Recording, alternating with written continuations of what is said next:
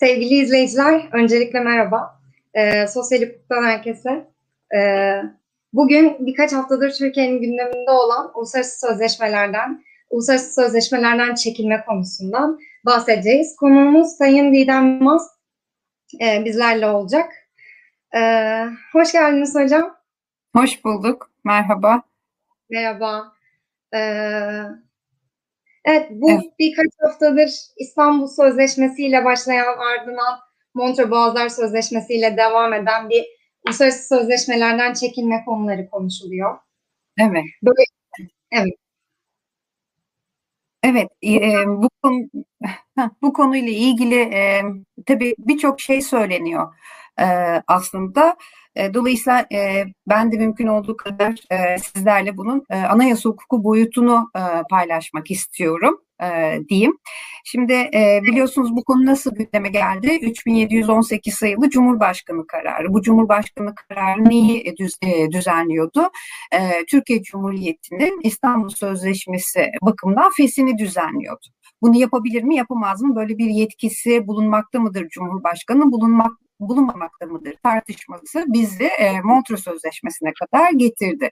Şimdi 1982 Anayasası biliyorsunuz 2017 yılında çok kapsamlı bir değişikliğe uğradı. Dolayısıyla bu uluslararası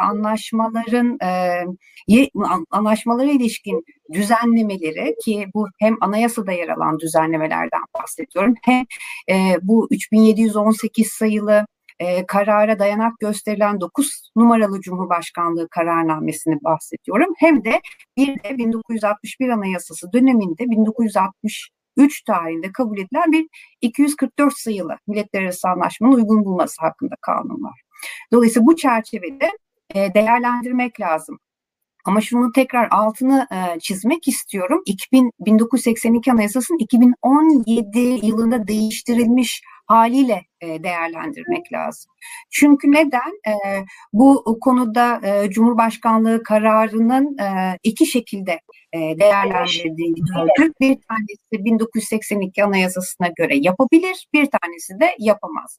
Yapabilir diyen görüşlerin dayanağı şuydu: bu Cumhurbaşkanlarına tanınan Milletlerarası Anlaşmanın onaylaması 2017 Anayasa değişikliği öncesi de vardı. Zaten 61 Anayasası döneminde biraz önce bahsettiğim 244 sayılı kanun bunu Cumhurbaşkanı'na, Bakanlar Kurulu'na verdi. 2017 yılında olan şey Cumhurbaşkanı'nı yürütmede Bakanlar Kurulu'nun kaldırılması ve bütün yetkilerin Cumhurbaşkanı'na verilmesiydi. Dolayısıyla 244 sayılı kanunda Bakanlar Kurulu'na verilen yetki Cumhurbaşkanı'na verilmiştir, değişen de bir şey yoktur görüşüne dayanmaktadırlar. Ancak bunun isabetli yerinde ve 1982 Anayasası'na uygun bir görüş olduğunu söyleyebilmek mümkün değil. Çünkü bir kere her şeyden 1961 Anayasası döneminde edilen bu 244 sayılı kanunun o 3. maddesi, yani fesih çıkma, uluslararası anlaşmalardan çıkma yetkisinin Bakanlar Kurulu'na verilmesi de tartışmalıydı. Ama burada bir tane Anayasa Mahkemesi kararı var. Bu Anayasa Mahkemesi kararı burada Bakanlar Kurulu'nun yetkilendirilebileceği sonucuna ulaştırdı diyelim. Ancak 2017'deki hükümet sistemi değişikliğiyle bu içtihadın uygulanabilmesi mümkün değil. Çünkü Anayasa Mahkemesi uluslararası anlaşmalarda çekilme yetkisine ilişkin doğrudan bir şey söylemese de uluslararası anlaşmaların onaylanmasına ilişkin genel kuralın Cumhurbaşkanı'na ait olan bu yetkinin Bakanlar Kurulu'na verilmesine anayasaya aykırı bulmamıştı. Ve bunu da şu şekilde gerekçelendirmişti: 1961 Anayasası'nın 97. ya da 98. maddesine göre Cumhurbaşkanı'nın bütün kararları Bakanlar Kurulu tarafından imzalanır. Şimdi bu 98. madde neyi söylüyordu? Cumhurbaşkanı yetkisiz olduğu için aslında karşı imza kuralıyla bütün siyasal sorumluluk Bakanlar Kurulu'na geçiyordu. Orada Anayasa Mahkemesi'nin yaptığı vurgu bu. Dolayısıyla diyor ki buradaki Cumhurbaşkanı'na ait olan yetkiyi zaten Cumhurbaşkanı tek başına kullanamıyor. Anayasaya göre Başbakan ve ilgili bakanın kullanılması şartı getirilmiş. uluslararası anlaşmanın onaylanmasına ilişkin siyasal iradenin Bakanlar Kurulu'na verilmesinde bir sorun yoktur diyor. Çünkü burada gördüğü şey Anayasa Mahkemesi'nin 1965 tarihli kararı da Bakanlar Kurulu'nun meclise karşı siyasal sorumluluğunu aslında gündeme getirmiştir. Orada varılması gereken sonuç budur. Şimdi 2017 yılına baktığımız zaman evet karşımıza Bakanlar Kurulu yok, yürütme tek kişiden oluşuyor ama yürütme siyasal sorumluluğu yok. Meclise karşı siyasal sorumluluğu yok. Dolayısıyla Cumhurbaşkanı'nın milletler arası anlaşmaları onaylama ya da bir onaylanan milletler arası anlaşmaya son verme yetkisini tek başına kullanıp kullanamayacağına ilişkin sonuç diyelim ya da bu mesele 2017'ye göre değerlendirilmesi lazım. Dolayısıyla 2017 kurallarına göre baktığımız zaman Cumhurbaşkanı'nın milletler arası anlaşmaları onaylama ve yayınlama yetkisi 104. maddenin 11. fıkrasında düzenlendiğini görüyoruz. Ama bu fıkra uluslararası anlaşmalara ilişkin genel kural olan 90. maddeden bağımsız değerlendirilmesi mümkün değil. Anayasanın 90. maddesi de şöyle bir aslında sistem ortaya koyuyor.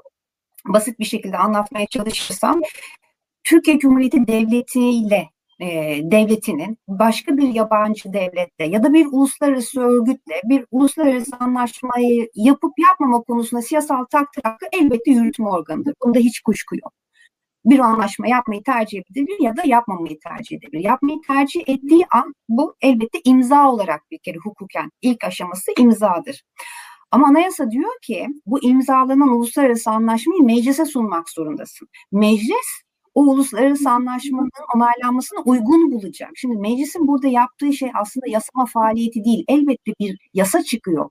Uygun bulma yasası çıkıyor ama buradaki yasa faaliyeti aslında şu demek: yürütme organının bu politikasını onaylıyorum aslında. Siyasal sorumluluğuna gitmeyeceğim demektir. Dolayısıyla oradaki yasama faaliyetinin klasik bir yasama faaliyetinden ziyade bir siyasal denetim olarak algılamak lazım. Bundan sonra Cumhurbaşkanı onaylıyor ve uluslararası sözleşmenin iç hukukumuzdaki geçirmesi gereken evreler bu şekilde sona eriyor. Şimdi 2017'de Cumhurbaşkanı'nın milletler arası onaylama yetkisi hangi kurala tabiymiş o zaman? İmzaladıktan sonra meclise sunacak. Meclis bir parlamenter denetimdir. Başkanlık sisteminde bu Amerika'daki de vardır. Senato onaylar başkanın imzaladığı uluslararası anlaşmaları. Dolayısıyla Cumhurbaşkanı imzalar, parlamentoya sunar. Ondan sonra parlamentonun denetiminden sonra onaylar, yayınlar, yürürlüğe girer. Dolayısıyla çıkış içinde ne olması lazım? Bir uluslararası anlaşmadan çıkış bakımından da izlenmesi gereken prosedür bu parlamenter denetimi ortadan kaldırmayacak bir şekilde bir anlamda ortaya çıkması lazım. O zaman aynı prosedürün izlenmesi gerekiyor. Bu bir uluslararası anlaşmaya göre. Şimdi 9 numaralı Cumhurbaşkanlığı kararnamesine ilişkin Anayasa Mahkemesi'nin verdiği bir karar var. 2020'ye 32 sayılı karar var. Anayasaya aykırı değildir diyor. Oradaki mesele Anayasa Mahkemesi'nin kararındaki ilgili kısım diyeyim. Cumhurbaşkanının bu konuyu Cumhurbaşkanlığı kararnamesiyle düzenleyip düzenleyemeyeceğine ilişkin. Ama bizim şu anda konuştuğumuz şey Cumhurbaşkanı'nın tek başına yapacağı bir işlemle uluslararası sözleşmenin yürürlüğünü sorgulandırabilme yetkisine sahip midir, değil midir? Dolayısıyla aslında can alıcı mesele bu. Ve 1982 Anayasası'nın mevcut sistemine baktığımızda parlamenter denetimi yok sayacak şekilde yürütme organının hiçbir hesap verilirliği olmayacak bir şekilde, olmayan bir şekilde bir uluslararası anlaşmayı sonlandırması mümkün değildir. Bu bir. İkincisi, tabii burada şuna dikkat etmek lazım. Konu temel hak ve özgürlüklere ilişkin bir uluslararası anlaşma. Bizim hukukumuzda klasik bir uluslararası anlaşmalar kanunla eşdeğer seviyedeyken temel hak ve özgürlüklere ilişkin uluslararası anlaşmalar usulüne göre, yani biraz önce söylediğim imza, uygun bulma kanunu ve onay aşamaları tamamlanmış olan temel hak ve özgürlüklere ilişkin uluslararası sözleşmelerin yeri neredeyse anayasayla eşdeğerdir. Çünkü kanunlarla çatıştığı zaman kanunlar yürürlük kuvvetlerini kaybederler ve uluslararası anlaşmalar uygulanır. Dolayısıyla şimdi biraz önce söylediğim gibi o zaman Cumhurbaşkanı uluslararası anlaşmadan çıkma iradesini parlamentoya sunar, parlamento kabul eder bu iradeyi, ondan sonra bu irade bu şekilde parlamenter denetimle ortaya çıkmış olur. Olmaz. Temel hak ve özgürlüklere ilişkin uluslararası anlaşmaların çıkılması gibi bir konunun bir kere yasama faaliyeti kapsamında bile değerlendirmemek lazım. Biz Türk anayasa hukukunda yasama yetkisinin, yasama faaliyetinin genel olduğunu, istediği her konuda düzenleme yapabileceğini söylüyoruz ama temel hak ve özgürlüklere ilişkin kazanımlar bunun sınırını oluşturmaktadır. Dolayısıyla Türkiye'nin bugüne kadar edinmiş olduğu temel hak ve özgürlüklere ilişkin kazanımları ortadan kaldıracak bir yasama faaliyeti yetkisi yasama organındadır dememiz anayasa, normatif anayasacılık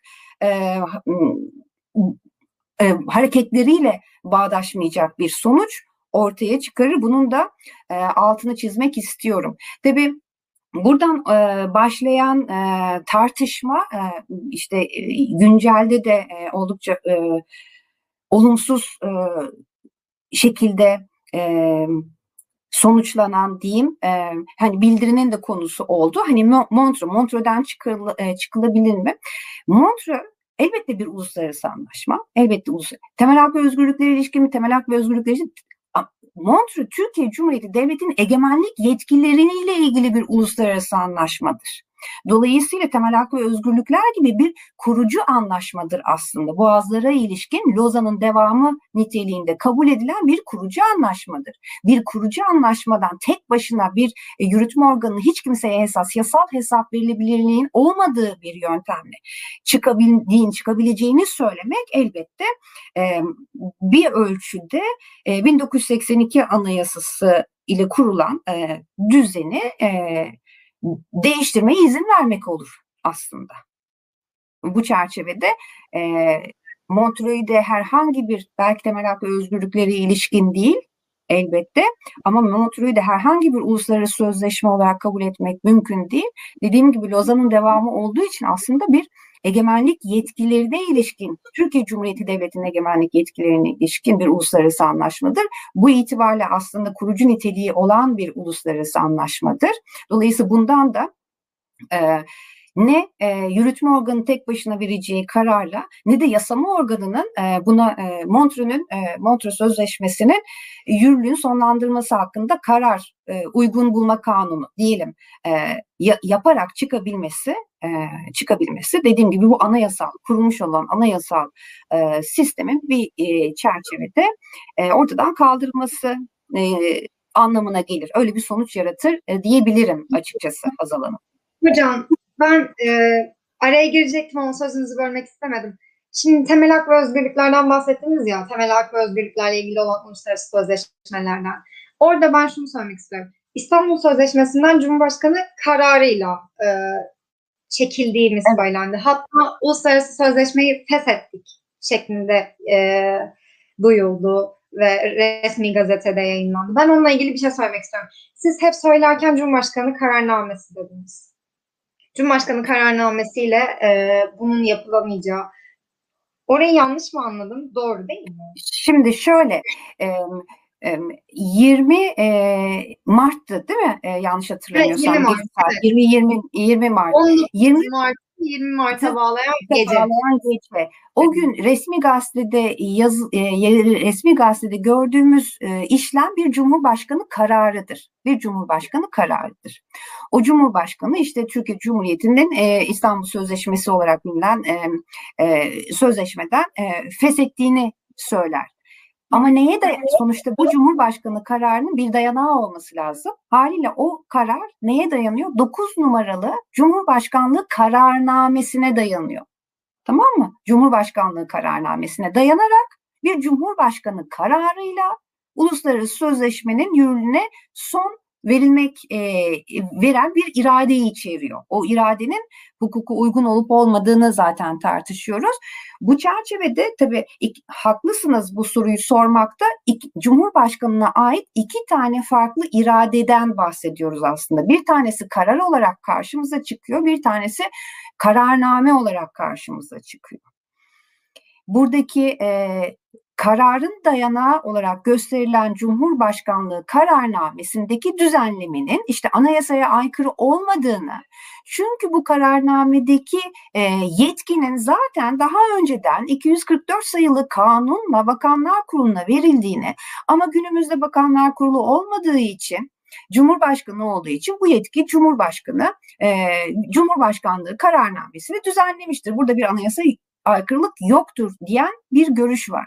Elbette Cumhurbaşkanlığı kararnamesi açık bir şekilde anayasaya aykırılık içermektedir. Anayasaya aykırılık içeren bu Cumhurbaşkanlığı kararnamesine dayanarak çıkarılan 3718 sayılı Cumhurbaşkanı kararı da haliyle anayasaya aykırıdır. Biraz önce söylediğim uluslararası sözleşmeler, Cumhurbaşkanı'nın görev ve yetkileri 2017 değişikliği sonrası 1982 Anayasası düzenlemelerine baktığımız zaman bu çerçevede anayasaya aykırı olduğu sonucuna varmak çok da zor değil açıkçası. Biraz önce onu söylemeye çalıştım.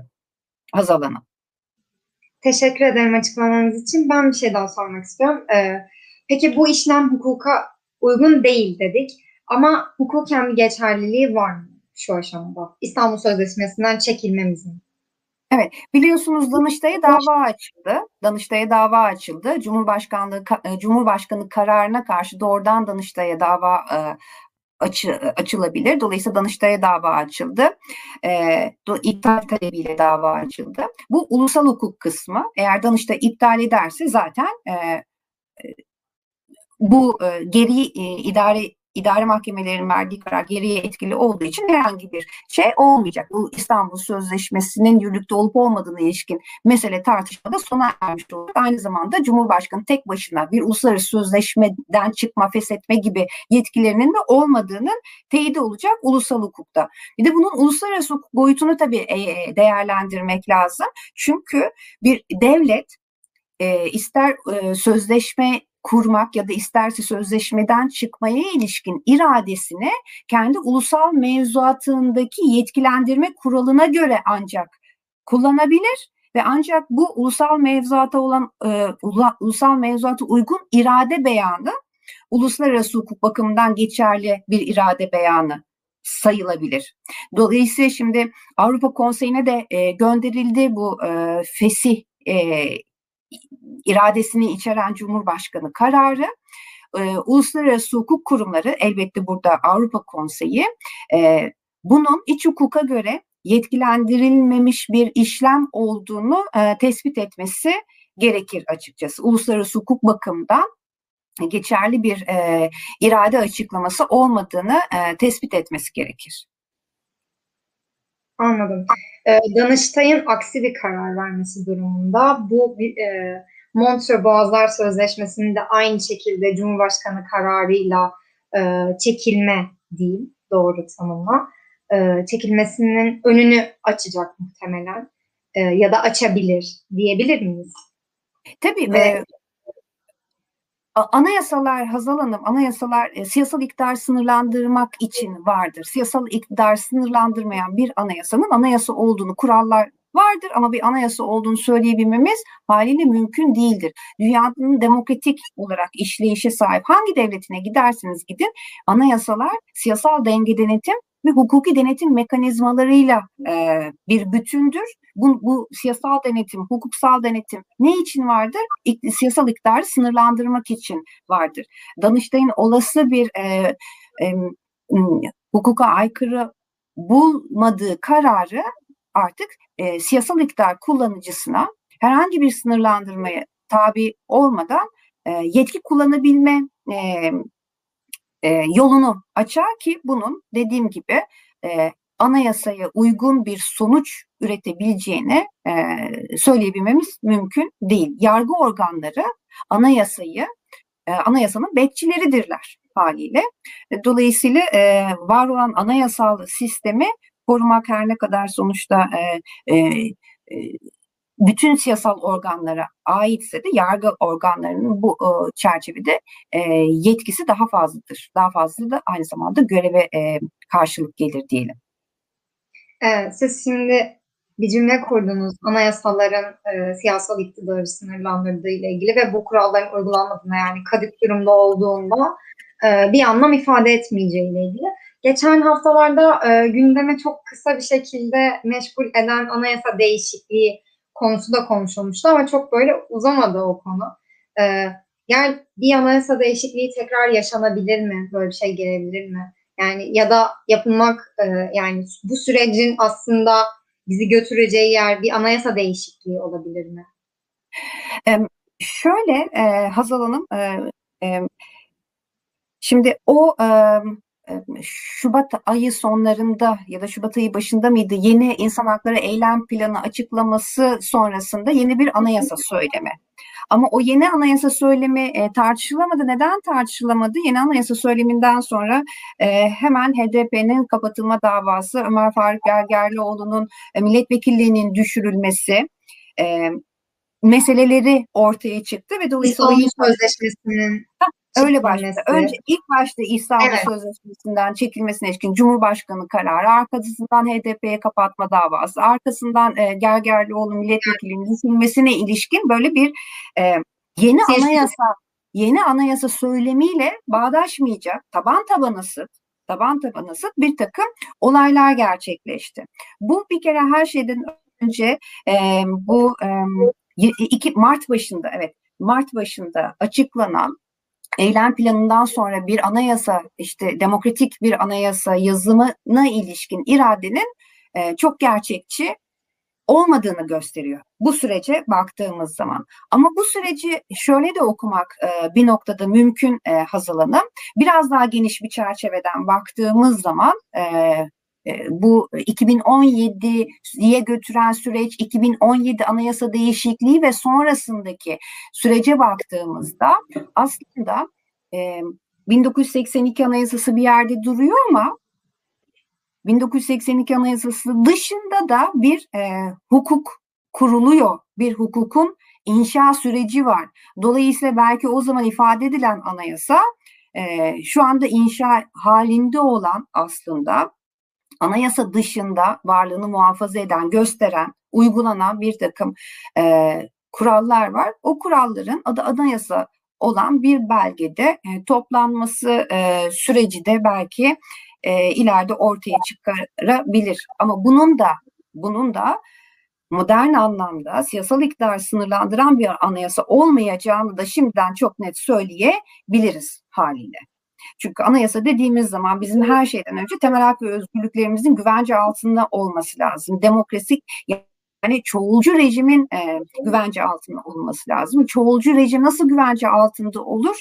Sadece çoğunluklar istediklerini söyleyebildiği zaman değil. Tam tersine muhalefetin de ifade özgürlüğünün ve toplu ifade özgürlüklerinin güvence altına alındığı bir sistem ancak gerçekten bir anayasal sistem olarak nitelendirilebilir. Ama işte bu biraz önce bahsettiğimiz süreç, işte en son 104 amiralin bildirisinin bir darbe niteliğinde değerlendirildi. Ve ceza yargılaması ve ceza usullerinin gerçekten hukuksal değil ama bir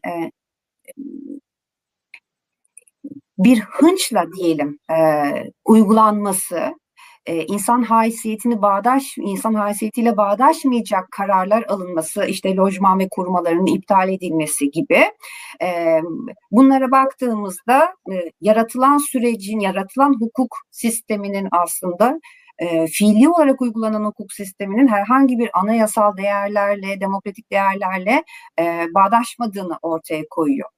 Ve buradan da bir anayasa çıkacaksa, çıkacak olan anayasa bu uygulama üzerine inşa edilmiş olan anayasa olabilir.